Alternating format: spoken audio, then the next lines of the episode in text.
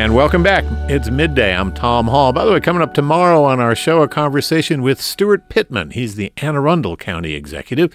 We'll talk about his policy priorities as he enters his second term and his priorities in the 2023 General Assembly session.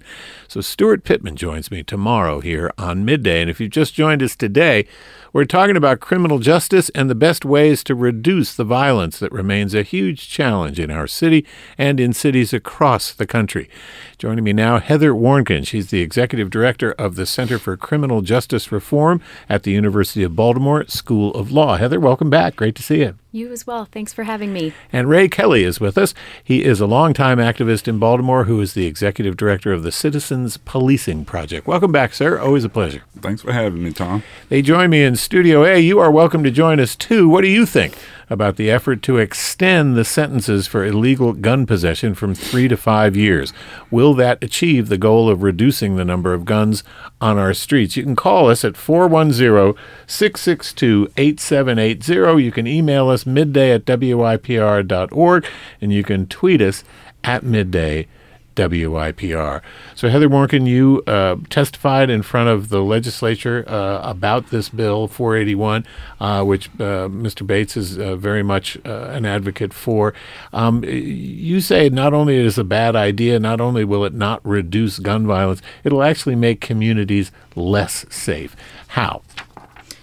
Sure, and I want to be really clear from the outset. Addressing the immeasurable pain of gun violence must be a top priority. This should be at the top of every elected leader's agenda. We just do not feel, based on a large body of evidence, that this is the way to get there. And that, as you said, not only will it not contribute to our public safety efforts, but that it will undermine it. And the main reason why is that unnecessary incarceration destabilizes a person's life. It weakens communities and can actually contribute to recidivism. And I should also point out that the plan under this bill is to incarcerate people further away from home, notwithstanding the large body of research demonstrating that disconnection from family is actually a significant contributor to recidivism. So when I asked State's Attorney about that, he said, you know, there's a big difference between being in jail in Baltimore City and being in one of the Department of Correction institutions, Hagerstown, Jessup, wherever. He says he's a defense attorney. He's got clients that have told him it really there's a marked difference, and that this would in fact be a deterrent. Yeah, so this bill, the premise behind it, relies on a faulty set of assumptions about deterrence. So it's sort of conflating certainty of consequences with severity of consequences, and these are actually two very different things. So again, the great weight of the evidence demonstrates that longer sentences do not deter crime. It's certainty of consequences that matters. And, there's a lot more to talk about the specifics of that, which I'm happy to get into. But I just want to say also, with all due respect to State's Attorney Bates, drawing on the private conversations with his prior defense clients is not a sample size. And we're talking about the great weight of the evidence. And Ray Kelly, you've been in this community working on these issues for a long, long time. What are folks telling you about it? The state's attorney says when he goes to community meetings, people are saying, hey, look, we've got to make our neighborhoods safer. You should throw these people in jail for a longer time than you're currently doing. So for many in the community, its appearance is that regression into a failed attempt at public safety from years ago, which we know fractured a community. It overwhelmed the state's attorney's office. It led to zero tolerance type of policing, which essentially led to mass incarceration. And we can't make pretend that the state penal system is some sort of rehabilitative institution, where we know that in this COVID pandemic era, there is no rehabilitation in those institutions, where once again, we can't rely on enforcement to solve a problem that's rooted in poverty, lack of opportunity, redlining, and all of those issues. So we must, if we've learned nothing else, is we have to invest in access to opportunities for those who choose a life of violence. And what do you say when the state's attorney says, look, the law gives me one tool, and it's jail? I get it. He's elected to enforce or convict those that have been accused of breaking the law. I get it. That's his job. But we also have to look at the historic impact of this type of punitive approach on the community and the state of the city itself. And Heather Warnken, what about the state's attorney's point that there is a different length, and neither, we should make clear that neither of these are mandatory minimums. These are, ranges that judges can choose from. But if you're 18 to 20 years old, there's a different standard than if you're over the age of 21. He says that it should all just be made uniform. What do you think?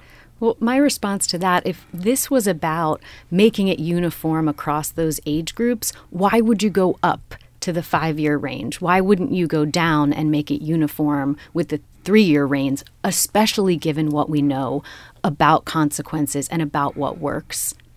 And the what about his assertion? I mean, again, it goes back to his conversations with his defense clients, which, as you say, isn't a study sample. But when do you believe people are really cognizant of what the penalties are for this offense or that offense? I mean, people talk about getting handguns off the street. Ray's exactly right when it comes to, the root causes, poverty, housing, redlining. These are all, absolutely true. But in terms of what's going on right now to get guns off the streets, if more people were incarcerated for longer periods of time, we'd have fewer guns on the streets. The reality is that people are not thinking about that when they're making the decision about whether or not to pick up a gun, especially if that decision is based on fear and on trauma. And I think, again, if we want to be serious about addressing this problem of gun violence, we need to be serious about addressing the reasons why people are picking up the guns in the first place. And there's a whole lot that, including that we detail in our written testimony, about ways to address those factors more effectively.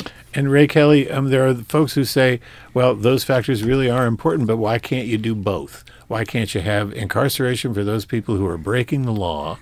That will take that person with that gun off of the street for a period of time, and then at the same time worry about and work hard on poverty, redlining, education, job opportunities, et cetera. Why, is it an either-or thing? So the historic disparities on who's been previously impacted by these practices and how that perpetuated the situation that we're in should be taken into account.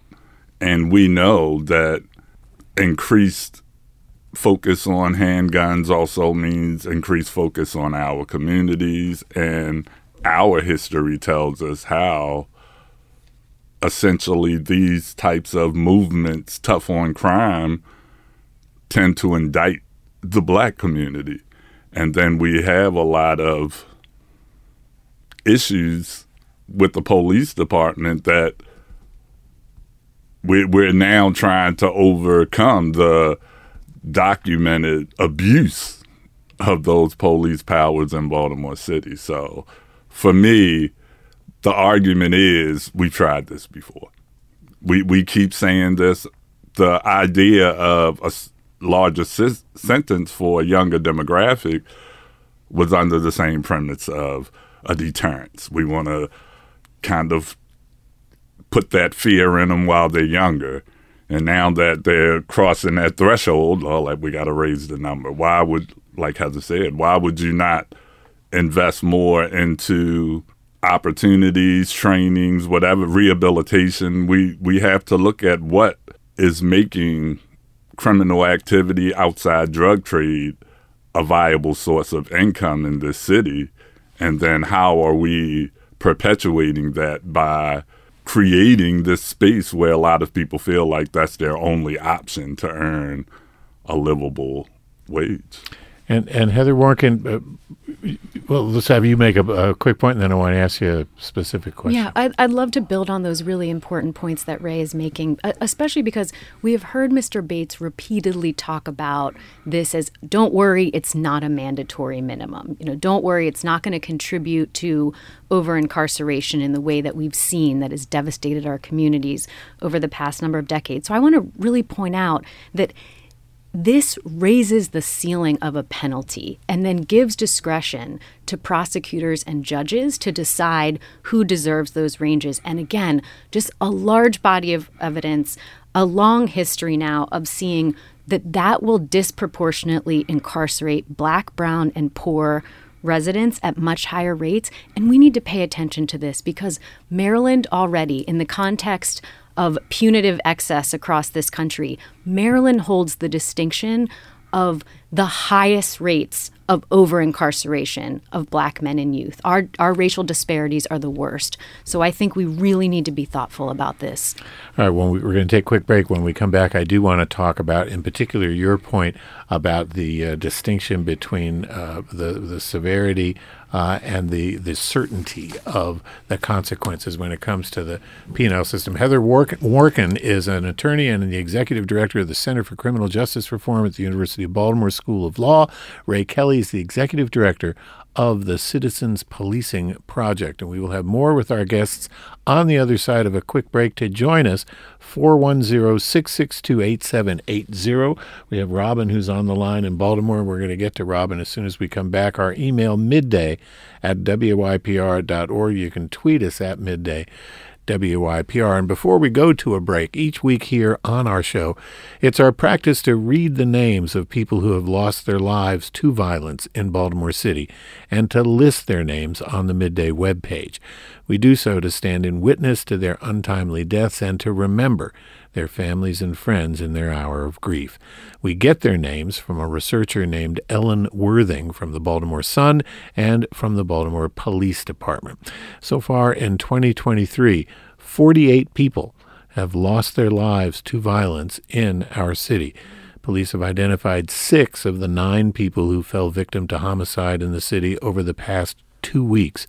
They are Mason Kelly, age 21, Dion Blackwell, age 29, Terence English, age 54, Adam White, age 29, Kiri Austin, age 20, and Isaiah Carter. He was 16 years old.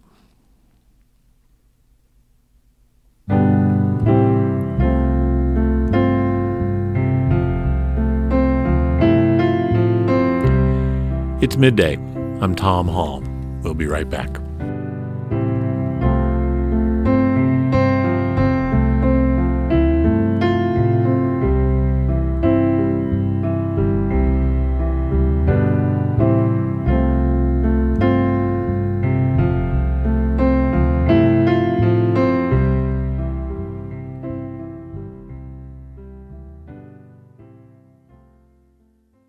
This is 88.1 WYPR.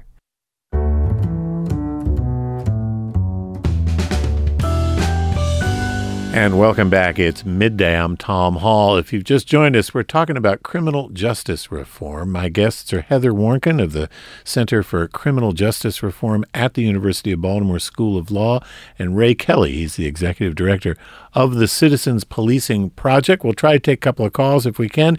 You can join us at 410-662-8780. You can email us midday@wypr.org, and you can send us a tweet. Let's go to the phones to Robin, who is on the line in Baltimore. Welcome to the show. Hi, Tom. Hi, Robin. What's on your mind? Well, I'm sort of sorry that Mr. Bates isn't still here to hear my comment. I supported him in his campaign for state's attorney. But, and I'm not an expert in criminal justice, as you know. I'm a doctor. I'm a physician, but I was once involved in formulating national health policy. So I was deeply disturbed by his denigration of science in his articles in the Banner and in the Baltimore Sun. He said you know, my priority as a state's attorney is not to use Baltimore as an experiment for untested policies. We've done it all the academics way for the past 8 years. Enough is enough. You know, he attacked the professors who are testifying against him. So that bothered me, the denigration of science, the sort of ad hominem attack on scientists. Okay, so, well, thanks for the perspective. Let me ask Heather Warnken to talk about specifically the data, because the state's attorney was also talking about a newish report that came from the Department of Justice saying that, in fact, increased incarceration or increased sentences has a positive effect. Yeah, so that report, the report from the 120 initiative that Mr. Bates was discussing both on this program today and on a WBAL radio interview last week, actually, again, with all due respect, I think really says the opposite of what Mr. Bates claims it does. The great weight of the recommendations that report focuses on actually align with our opposition testimony and the need to invest in health and healing-oriented strategies that can be more effective at addressing the root causes of gun violence. Buried deep in that report, in other recommendations, it talks about using existing gun laws, again, existing, not enhanced penalties, to identify the small percentage of the population that is at highest risk for violence, the very small percentage actually committing crime, to hold people accountable, which is very similar to the focused deterrence GVRS model that we have here in Baltimore, whereas this bill is a general deterrence. And the last thing I want to say about that is it's named the 120 initiative after the approximately 120 people who are killed by guns every day, not 120 academics in the DMV. And one of the experts behind that report is my co-author on the opposition op-ed, Dr. Joseph Richardson, who I know feels very strongly, as we have written in the Banner. Right, and that's an op-ed that you and Dr. Richardson did in the Baltimore Banner opposing this law. So let's talk a little bit, Ray, about this notion of severity of consequences versus certainty of consequences. What's your experience in terms of how people see those two things? Are people afraid of being caught and arrested? What role does arresting play in terms of people's, influencing people's behavior? So essentially all I can say is people that feel like they're stuck in this life of crime, or they live in this community that's not safe, or they feel the need for protection for whatever reason, are weighing those consequences. They're not necessarily thinking about how much time they're going to get if they get caught. They're doing whatever is necessary to not get caught, to not get engaged in anything that could actually get them arrested, taken off the street. So, given the fact that we've been involved in a consent decree now for how many years? Seven years. Or something like that.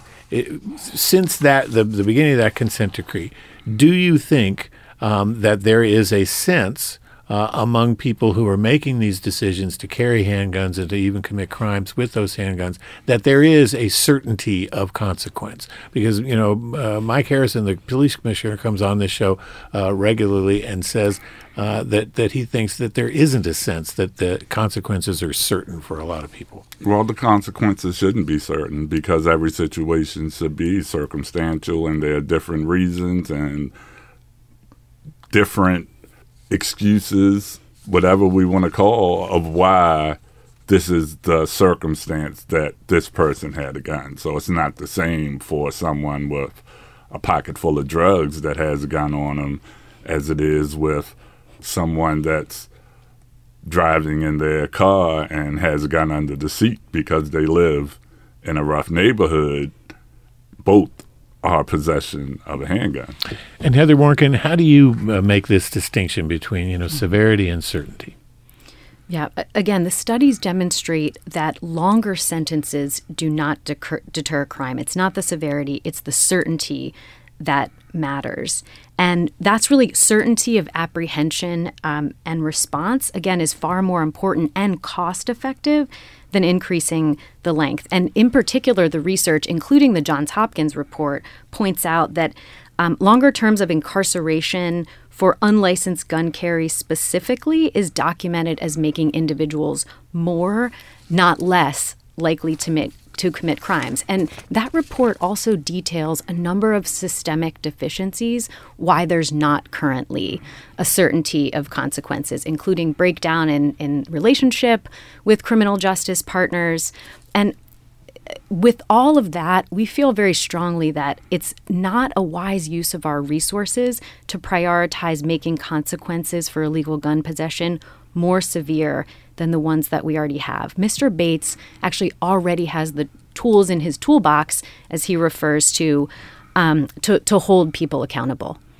What about holding gun manufacturers accountable, Ray Kelly? We've got an email from Barry who says, would it be a good approach to sue the gun manufacturers? I mean, if everybody agrees that it'd be good if we had fewer guns on the street, is that an approach that the city should think about? So personally, I feel like we should be pursuing more gun regulation, suing manufacturers, whatever the case may be, because we know that the more guns that are being sold and manufactured, the more guns that are going to be on the streets, and then there will be more people using guns. So it's a fact that this country itself has an issue with guns. I think when we talk about suing manufacturers, it's been tried a lot of times. We talk about Second Amendment rights, and that's a hard path to carry. I think the most efficient and effective route is creating alternatives to crime and creating opportunities, investing in schools and things of that nature, and being proactive, because essentially, once again, Baltimore City and this country as a whole is beginning this regression into leaning on the punitive approach, despite a million conversations that say we can't arrest our way out of this. We have Earl's emails and says, this business about certainty of punishment rings true to me. In the household where I grew up, it was the certainty of punishment that kept me in line. We have a caller on the line. I think we'll have time to grab this call real quickly. Let's go to Maya, who's on the line in Baltimore. Thanks for calling Midday. Thank you. I'm calling because I do not believe that punishment deters crime, and I don't believe that arrests and police can deter crime or lower crime rates. What helps lower crime is supporting the people who have hardships in their lives that cause them to turn to doing these sorts of things. And Ivan Bates' plan, even though it has some new tweaks to it, we've done that before and it hasn't worked. And I think we should be investing in programs such as the nonprofit Thread, whose director has been interviewed on WIPR before. That organization gets students in high school into their program for 10 years and provides wraparound services, young people who are at risk, and turns their lives around. Yeah. Ivan Bates said, we can't wait for wraparound services. Well, we don't have to wait. It exists now. Okay, Maya, thanks. We're running short on time. We just have 30 seconds. A final point, Heather Warnken. Yeah, I just want to emphasize that again, no one in the opposition is advocating for the status quo. We are advocating for a number of other solutions that we are still leaving on the table, things that we can do right now to address this problem, like greater investment in community violence intervention, programs like ROCA that have great promise in reducing homicides and retaliatory shootings, improving victim services, improving trust between police and community to address the abysmal closure rates. There's a lot more by way of solutions that we'd love to discuss with the state's attorney's office. And we will continue this discussion as we have time. Heather Warnken is the executive director of the Center for Criminal Justice Reform at the University of Baltimore School of Law. Ray Kelly is the executive director of the Citizens Policing Project. Thanks to you both. I appreciate it. Thank you. Thank you. That's it for us today. Coming up tomorrow, we turn our attention to Anne Arundel County with County Executive Stuart Pittman. Hope you can join us for that conversation. I'm Tom Hall. Thanks for listening. Have a great day. This is 88.1 WYPR.